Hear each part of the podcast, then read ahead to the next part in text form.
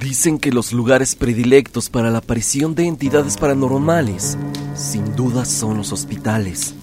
Y es que si bien los panteones son los sitios donde los difuntos descansan, el lugar donde la mayoría perece son los hospitales. Y aquí en México, esto llega a pasar en la mayoría de veces en los IMSS. Es por lo antes dicho que en esta institución se guarda todo tipo de historias paranormales que han vivido los médicos, personal de limpieza y mismos internos que han experimentado cosas inexplicables que son difíciles de creer. El día de hoy te voy a contar tres experiencias aterradoras sucedidas en esta institución, así que prepárate para conocer estas aterradoras vivencias en el IMSS.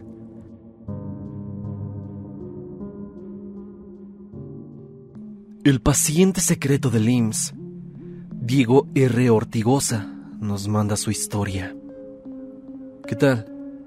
Yo soy un arduo seguidor tuyo y me encantan las historias que cuentas. Te escribo porque tengo una historia especial para contarte. Es algo que me contó mi abuelo poco antes de fallecer. Es muy extraño y aterrador, ya que esto es algo que solo mis familiares y algunos allegados míos sabemos. Es una historia larga, así que espero me des la oportunidad de que la leas completa. Verás, yo soy de Veracruz, específicamente de Fortín, un municipio entre Córdoba y Orizaba. Mi familia es de médicos. Todos se han dedicado a esa profesión desde muchas generaciones atrás, pero de todos mi abuelo fue el más exitoso. Era un genio de la medicina e hizo bastante dinero y conectes con esto. Llegó a ser un doctor muy exitoso y parecía disfrutar de su profesión, así como de sus logros. Recuerdo que de niño solía verlo todo el tiempo, ya que mi madre me llevaba a su casa todos los fines de semana. Pero entonces, por eso del año 96, simplemente dejé de verlo. Se mudó a la Ciudad de México y no volvió a Fortín hasta hace unos 15 años. El año en que regresó fue el mismo año en que falleció.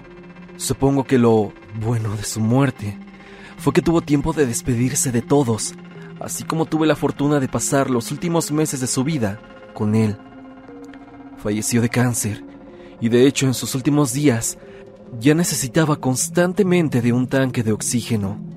No sé si sabes esto, Stan, pero el oxígeno, cuando es consumido de esa forma, puede sedar a una persona o hacerla delirar. Una noche, tres semanas antes de su muerte, me tocó cuidar de él mientras dormía. Fue así como me contó algo que nunca olvidaré. Recuerdo que estábamos viendo la tele en su habitación, mientras él simplemente estaba acostado en su cama, con la máscara de oxígeno en su rostro y un vaso de agua en su mano. Comenzamos a hablar por un rato. Entre lo que hablábamos, comenzó a contarme cosas sobre su trabajo. Como buen morboso recuerdo que le pregunté sobre fantasmas o apariciones en los hospitales donde había laborado. Él no creía en nada de eso. De hecho, Rememoro que me dijo que a él le era más difícil lidiar con el sufrimiento de pacientes vivos que con aquellos que ya habían fallecido. Me mencionaba fríamente y serio que la muerte a veces puede ser un lujo. Pude notar cómo su porte cambiaba por completo cuando comenzó a hablar de esto.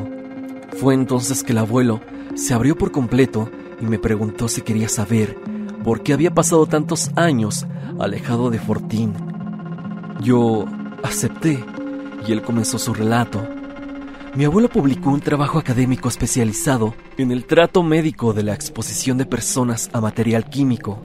Me gustaría decir el nombre de este, ya que tal vez algunos médicos de tu audiencia lo conozcan, pero prefiero evadir detalles específicos. Este trabajo tuvo un revuelo importante en la comunidad académica, lo que inclusive hizo que el abuelo recibiera reconocimientos académicos en Chicago. Este trabajo lo posicionó entre los médicos mexicanos más importantes de esa época. Fue por esto por lo que él asume que fue reclutado por un funcionario del Estado. Ese año recibió una llamada desde un centro de salud en cierta localidad de Veracruz. El funcionario le pidió ayuda con un caso particular de esa localidad. La llamada me cuenta que no fue muy específica, pero básicamente le dijo que él no podía negarse al parecer era un funcionario muy importante, Mi abuelo llegó al municipio el mismo día en que recibió esa llamada. Fue recibido por un grupo de personas en la entrada del centro de salud, quienes lo llevaron a un cuarto en lo más recóndito del hospital. En la entrada de este yacía el funcionario. Al parecer se trataba de un paciente confidencial, quien había sido gravemente afectado por algo. Dentro de aquella habitación estaba este paciente, víctima de una exposición muy elevada a material nuclear. No quiero hacer suposiciones, ya que mi abuelo no me dio muchos detalles, pero asumo que se podría tratar de un trabajador de Laguna Verde, ya que en aquel municipio donde estaba ese paciente estaba muy cerca la infame planta nuclear. Mi abuelo entró al cuarto y se encontró con el paciente, el cual estaba en una habitación completamente aislado de todos. No se le veía tan mal como mi abuelo se lo imaginaba. Había pasado solo un día desde su exposición al material nuclear, por lo que los síntomas aún no se presentaban del todo. El hombre había estado expuesto a mucha radiación y en cualquier momento su cuerpo comenzaría a reaccionar. A mi abuelo le pidieron que ayudara con su tratamiento, ya fuera para curarlo o para dejarlo morir. Esto último parecería ser el plan del funcionario en caso del que el pronóstico fuera demasiado malo. Fue por esto que mi abuelo le dijo que podía salvarlo. Sería ayudado por otros médicos mexicanos, estadounidenses, cubanos y creo que hasta japoneses. Era básicamente el tipo de casos que cimenta a los grandes doctores en los libros de historia. Mi abuelo aceptaba que su ego lo había llevado a hacer con orgullo algo de lo que se arrepentiría por el resto de su vida. Trataron al hombre por unos días en aquel municipio hasta que su condición requería de mejor material, así que decidieron trasladarlo a Córdoba. Mi abuelo me contó que al principio todo era positivo y que la ayuda de extranjeros estaba resultando más que maravillosa. Cada día encontraban formas de hacer que el hombre sobreviviera un día más. En esos días la familia de este aún le visitaba en el hospital y parecían optimistas, pero como todo mal tan grave como este, el hombre perdía energía y vitalidad conforme pasaba el tiempo. Su cuerpo comenzaba a reaccionar a toda esa radiación y con el tiempo su condición física empeoró, así como su apariencia lentamente comenzó a notarse más decadente. Pero mi abuelo y los doctores seguían con pronósticos optimistas. De hecho, el hombre sobrevivió todo un mes, lo que para ellos fue todo un logro médico. Para cuando el segundo mes llegó, él seguía vivo. Los doctores estaban más que orgullosos de su labor. Nadie registrado en esa época había logrado vivir dos meses tras estar expuestos a un nivel tan grande de radiación, así que esto era todo un logro médico, un milagro. Si no fuera por su naturaleza tan cruda, tal vez sería un logro del que todos los mexicanos sabrían y estarían orgullosos, pero por todo lo que había experimentado el hombre, él no mejoraba. Si bien los doctores lograban evitar su fallecimiento, el cuerpo de éste ya no era el mismo. Ya no tenía cabello y su piel comenzaba a colgar, así como a caerse por pedazos.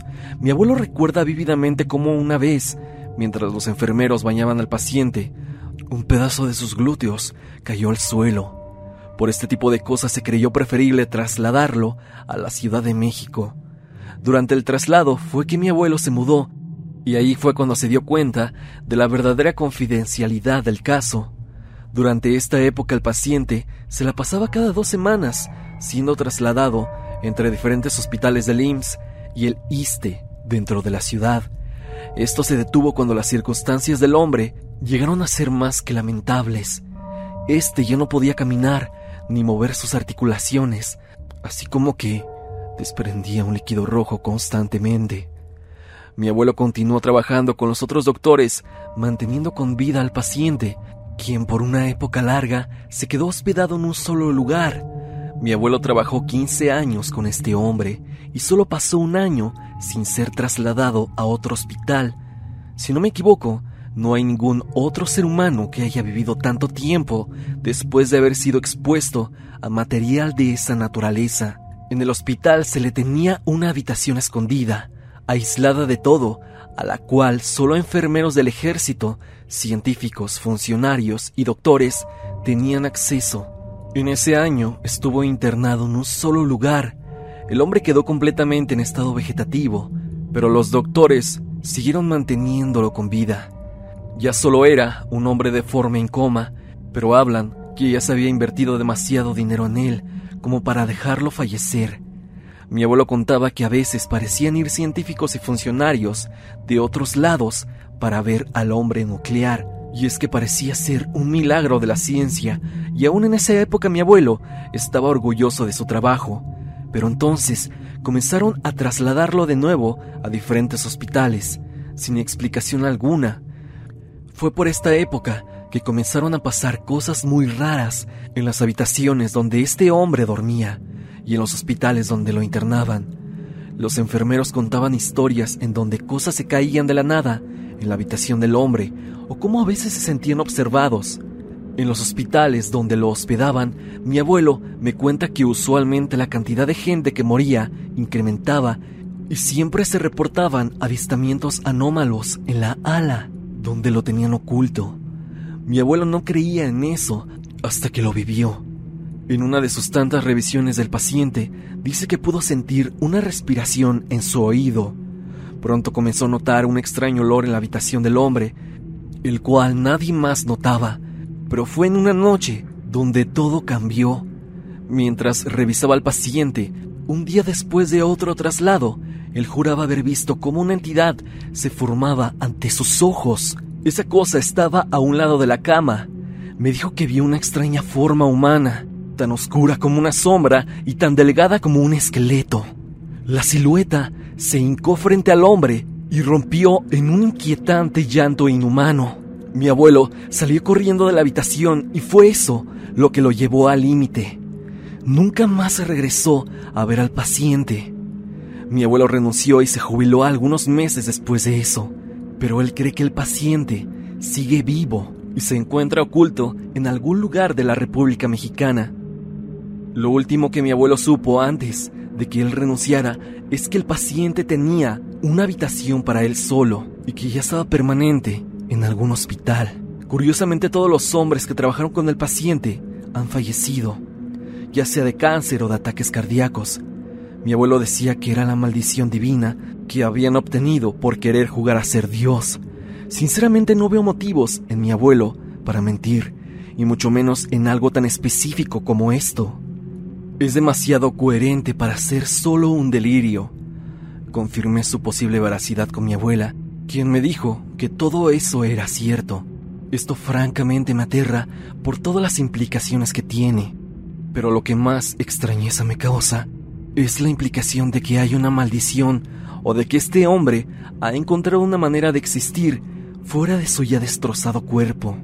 Y es que mis teorías van de que este hombre sufrió alguna clase de embrujo o algo parecido, algo relacionado con lo sobrenatural, y que tal vez al abuelo solo le decían que había sido una cuestión de radiación para no alarmarlo.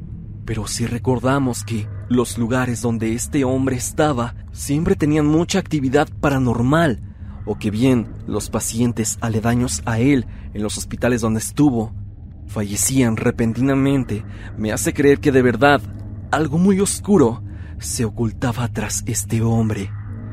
Esto ya tiene muchos años de haber pasado y siento que aquel tipo quizá todavía esté en algún hospital de México. Espero que mi historia no te haya resultado tan larga y ojalá la leas completa. Si te sirve para un video, estaría genial, Stan. Te mando un gran saludo.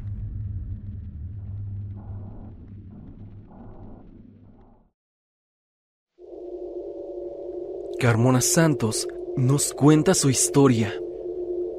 Esto me lo contó mi novia, que está haciendo su servicio en el IMSS. Resulta que hay un compañero que está en la misma área, la cual es medicina interna. Me comenta que este compañero, cuando lo vio, era algo sombrío y extraño, pero al principio no le dio gran importancia. En días posteriores le tocó hacer guardia con él. Es cuando se quedan en el hospital toda la noche para vigilar a los pacientes, tomas de muestra, entre otras cosas. Durante la madrugada me comenta que le tocó ir a planta baja y tenía que usar el elevador, pero se le hizo raro que no funcionara. Entonces decidió utilizar las escaleras y en un escalón de descanso vio a un hombre con una pijama quirúrgica de color negro. Y esto se le hizo demasiado extraño, ya que solo había visto los médicos utilizarlas, pero de color azul o vino. Y esta persona solo estaba en la esquina del descanso de los escalones. Ella, al pasar a su lado, dice que sintió escalofríos y agachó la mirada. Y bajó más rápido, pero me comenta que al hacer esto quiso ver su rostro, pero no se le veía, solo se observaba oscuro. Ella lo relacionó con la iluminación, la cual siempre fallaba, o de vez en cuando se descomponía una de las lámparas. Llegó a la planta baja y recogió más solicitudes de ingreso, pero ya no quiso subir por las escaleras, por miedo a encontrarse de nuevo con ese paciente. Intentó en uno de los elevadores. Afortunadamente, ya servían.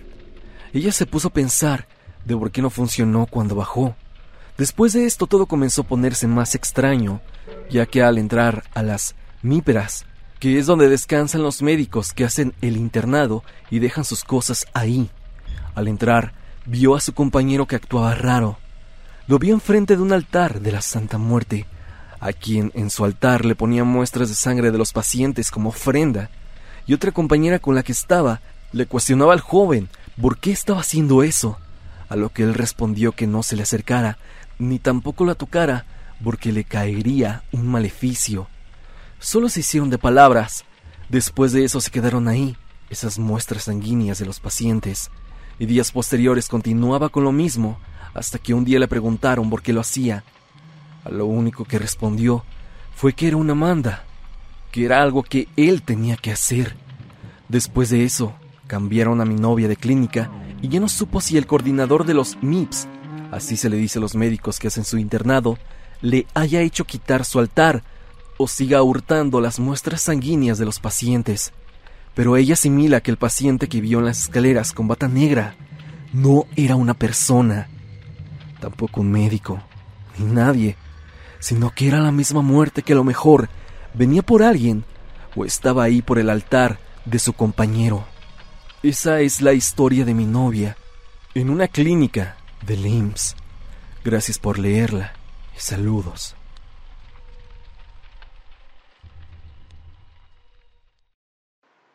La niña fantasma de LIMS.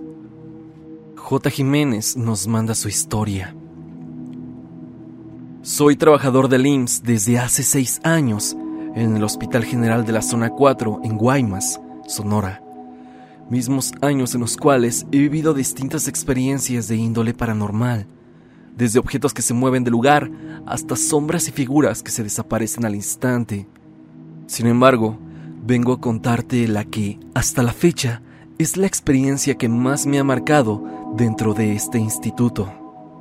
Trabajaba en el turno nocturno como personal de limpieza. Estando yo en el área de urgencias a las 3 de la mañana, decido ir al comedor por una limonada. Para llegar a este es necesario caminar por un largo pasillo, el cual atraviesa por el área de lavandería, unas escaleras y el mortorio, o sea, la morgue. Al momento de llegar al comedor, se sentía una vibra muy pesada, como si alguien estuviese sentado en alguna silla, a la par de escucharse risas de niños, las cuales provenían de un ducto de aire que conecta comedor con lavandería. Me asomé para dentro del mismo, pero no se miraba nada. Salí normal con rumbo a mi área laboral, cuando de pronto siento como una mano pequeña se posa sobre mi antebrazo, dando un ligero tirón de este. Al voltear, me encuentro de frente a la puerta cerrada de la lavandería. Sigo caminando, extrañado por lo sucedido, cuando, al voltear la mirada, me encuentro en el reflejo de un ventanal la silueta de una niña, la cual tenía cabello largo y negro cubriendo su rostro vestida con una bata de las que usan los pacientes, pero lo que me alertó de no acercarme fue que la pequeña no tenía pies, o al menos no se le notaban pisando algo firme. Llego hasta urgencias donde me reciben compañeros y me preguntan si pasó algo, debido seguramente a que estaba muy pálido. Al narrarles mi experiencia, uno de ellos respondió, Ah, ya te tocó ver a la niña entonces. Esto debido a que, al parecer, es un ente popular entre los trabajadores del turno nocturno. Dice la leyenda que algunos niños hacen acto de presencia en ciertos servicios. Los han visto también guardias de seguridad, que cuentan que al momento de irlos a perseguir, estos desaparecen en paredes o en cuartos cerrados. También los han visto enfermeros correr hacia alguna sala y al entrar por ellos hallan la habitación totalmente vacía. Y así como esa experiencia, he tenido varias. Desde ver a pacientes en camas y al girarme ya no están, hasta escuchar mi nombre en pasillos vacíos durante la madrugada.